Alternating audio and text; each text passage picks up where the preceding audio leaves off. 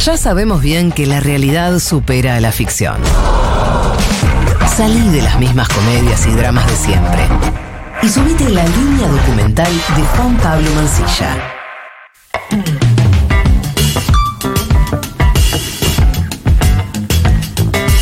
18 minutos pasaron de las 11 de la mañana. Recibimos en Crónica Anunciada al señor Juan Pablo Mancilla para la línea documental del día de hoy. ¿Cómo le va? Muy bien, ¿ustedes? Estaba con el micrófono cerrado. A ver si la Hola, sonidista, hola. A ver si la sonidista, por favor, puede prestarnos atención. Hola, hola. ¡Concha de tu madre, no soy yo! Esto en unos años Va a lo va a ser usar una como gema. archivo, va a ser una, Una gema. gema, claro. Una gema, lo sí. usamos. ¿Cuánto tiene que pasar para que pase as- al archivo, digamos? Cinco. Y Cinco y días. un poquito más. ¿Cinco Unos diez- años? Una década. ¿Una década? Sí, Ah, para que se convierta en un Sos muy clásico. exigente. Eh, bueno. Un Bueno, que sabe. Bueno, ¿cómo están tus cosas? Bien, las de ustedes. Muy bien. Acá Yo andamos. estoy vibrando un poco bajo por el invierno. Sí, te veo, ¿no? No, no. Te veo yo. Lo ¿Qué ves pasa? mal. Sí. Sí. Me ves mal. Lo, lo veo bajo. Tengo el pelo largo, no me Sí. afeito hace bastante. Estoy dejado. Estás, estás moreno todavía, muy, muy quemado. Sí. Te dura el invierno, el verano El europeo. Mm. Eh, sí, es cierto, es cierto, gracias. Eh, pero bueno, acá estoy. Y vos venís acá a levantar la mañana. Así es. Tenemos recomendaciones culturales, porque se viene el fin de semana largo. Cierto. Y uno quiere quedarse con una mantita tirado y sentir que está enriqueciéndose, intelectualmente hablando. Ay, me encanta sentir eso. Y nada mejor que ¿Qué escuchar- hiciste hoy? Me enriquecí culturalmente. Nada mejor que una historia de un asesino serial. Sí. Sobre todo si tenés frío. Para levantar el fin de Con una semana. almohada. Porque vamos a hablar hoy de conversaciones con asesinos, las cintas de John Wayne Gacy. Eh, esta es una serie documental de tres episodios sobre la historia de un personaje muy particular, un contratista estadounidense, un hombre con aspiraciones políticas, un payaso animador de fiestas infantiles. Nah. O sea, era todo esto Eso es lo que más miedo me da de todo. Sí, total. Y uno de los asesinos seriales más importantes de la historia criminal de los Estados Unidos. O sea, todo esto era este personaje. Gacy es una serie que estrenó hace aproximadamente un mes en, en Netflix. Forma parte de esta saga, podríamos decir, eh, de, de conversaciones con asesinos. Hace, en 2019 se había presentado, se habían presentado las cintas de Ted Bundy, ahora salieron las de Gacy que está acusado de matar a 33 personas en Chicago, en Illinois, en Estados Unidos, a lo largo de 10 años, en la década del 70.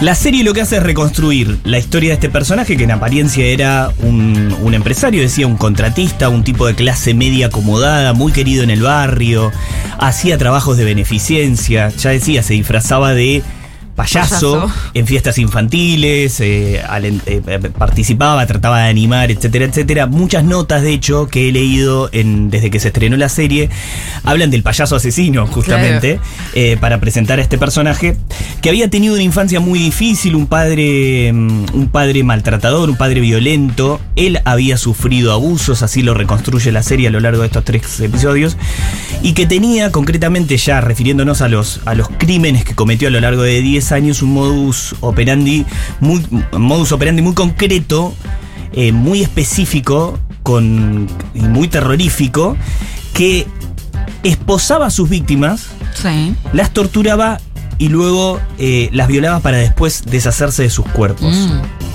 Es decir, no necesariamente la secuestraba, porque ahí se hace toda una reconstrucción de, de- de este, de este operativo que él hacía con cada uno de ellos. En su mayoría eran hombres. Em, y la mayoría de las víctimas, como finalmente después se termina de, de conocer, eran enterradas en el sótano de su casa en Chicago.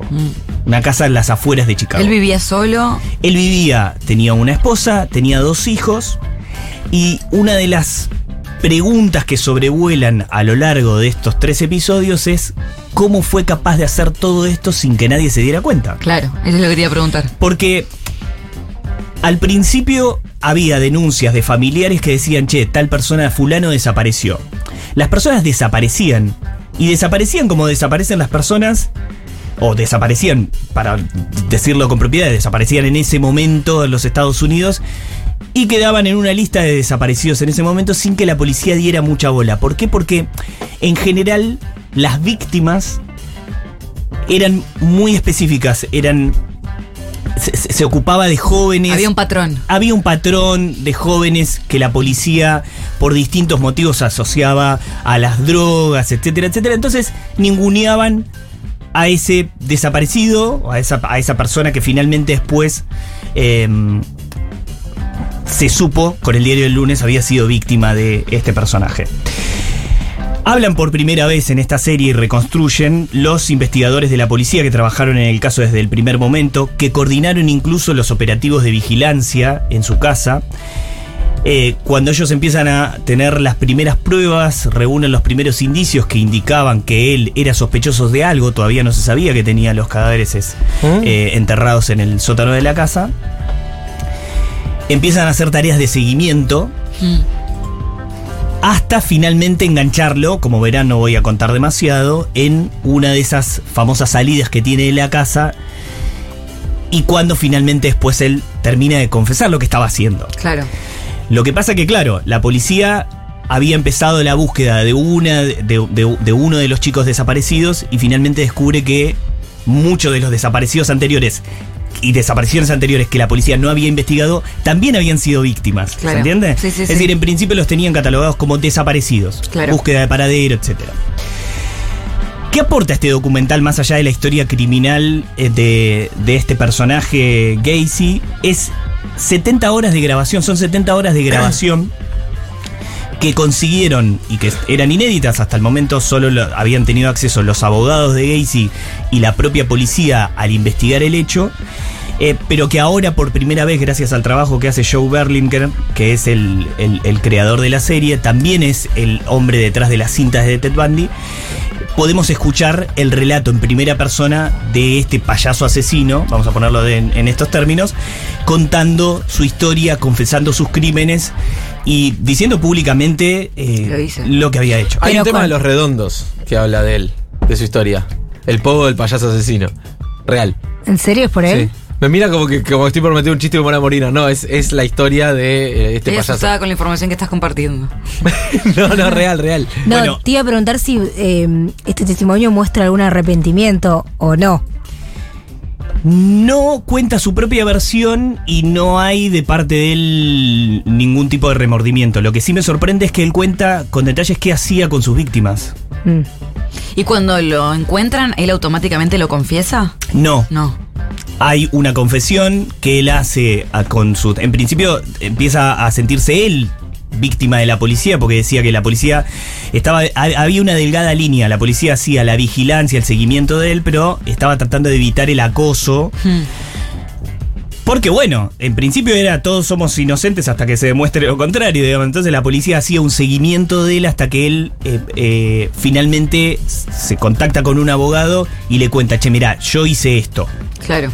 Y ahí es cuando, entre la confesión al abogado y las pruebas que ya tenía reunidas para entonces los investigadores, eh, Gacy es detenido y ahí empieza toda la investigación, el allanamiento a sus casas, el allanamiento al sótano y el descubrimiento de estos cadáveres que ya llevaban, como te decía, varios años. Hay mucha gente que la vio del otro lado y nos llega un mensaje que tuvo pesadillas con Sí, la serie. es muy perturbadora. Yo me, me est- estaba recordando también lo de mm, Jimmy Savile. Sí, ¿Se acuerdan cuando lo sí, la vi, comentamos? Te queda también esa cosa, esa carga en medio espantosa de, Sí, de porque haber visto. Es como que todo el. eh, durante toda la emisión está esa, es- esa sensación de, de que hay un halo muy perturbador, ¿no? Totalmente. Como, mm.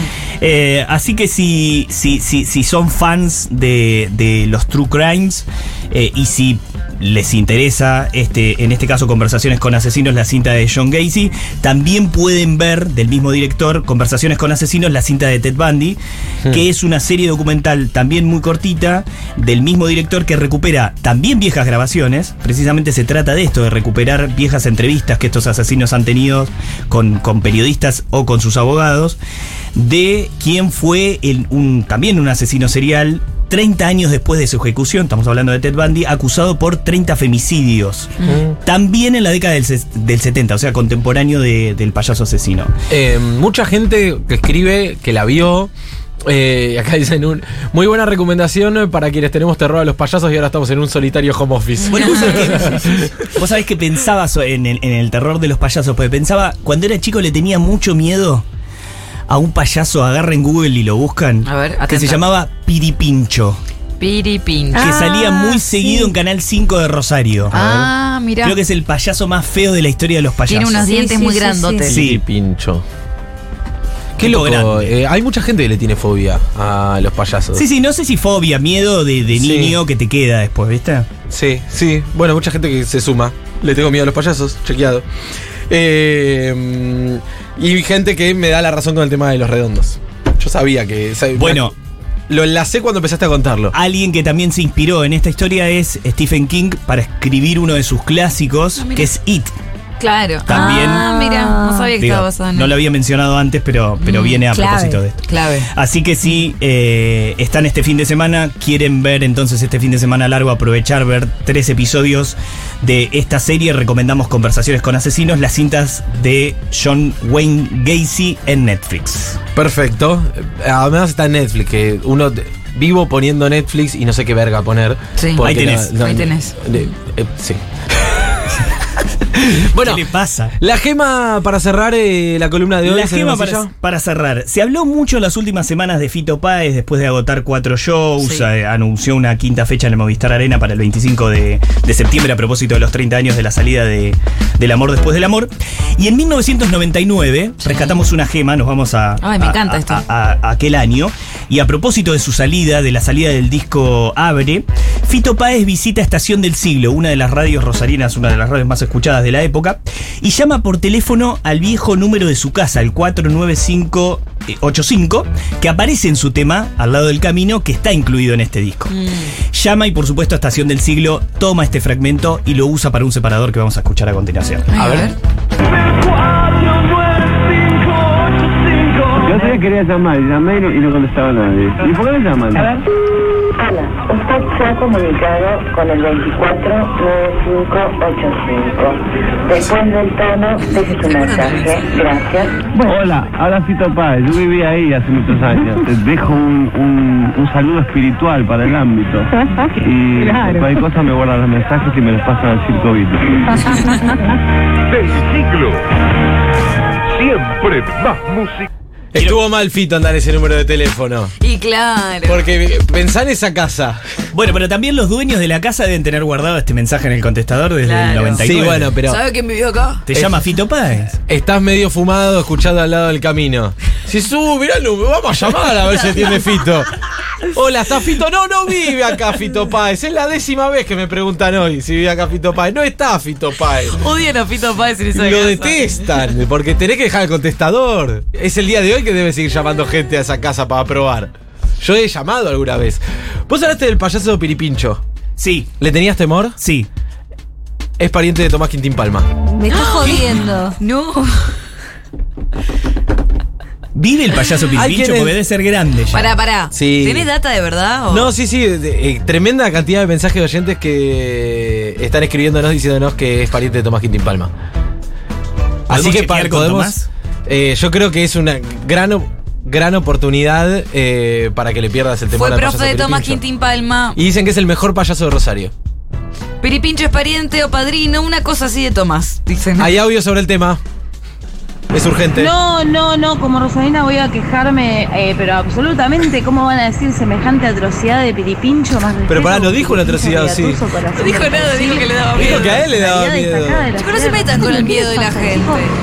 Ustedes, pero ¿cuántos enemigos se quieren ganar? Cancelado Crónica de Ciudad de Rosario. Chicos, no se metan con el miedo de la gente. Claro, no, no, no dijo que. Dije que a mí me daba miedo. Claro. Claro, Claro. chicos. Eh, y ahora está colorado, pobre Juan Pablo Mancilla. Sí. Tiene miedo. Que renuncie ya Mancilla. Amamos a Piripincho. No nos hagan elegir entre Crónica Anunciada y Piripincho. Piripincho, corazón de alcaucil, perito de carpincho de color. A muerte. Yo soy Team Piripincho ya. eh. Pero no hay caso. Pero pará, de verdad, no, no habló mal de él. No, chicos, no ¿Estás, tra- desinforme. estás transpirando? Está un poco arriba la calefacción. Sí. Lo- Es la primera cancelación que sufre. Cancela la primera Sí, cancelación. sí, sí. en este programa. no, en Futurock en algún momento te van a cancelar. Listo, Es la parte- primera es por Piripincho. Chicos, a. Poli la cancelaron Claro, tres yo veces ya di la hoy. vuelta, nada yo más. ya di la vuelta y ya me cancelo yo misma. Poli ya se canceló a sí misma hoy. Ay, Pasa todos los días esto. Juan Pablo Mancilla, gracias como siempre. Gracias. a ¿Y se suscriben a Línea Documental? Tienen un link en Futurock en este momento, ponen su nombre, eh, número de teléfono iba a decir, no, ponen su nombre y correo electrónico y a partir de este sábado 8 de la mañana reciben el newsletter. Perfecto. Muchísimas gracias, Juan Pablo Mancilla.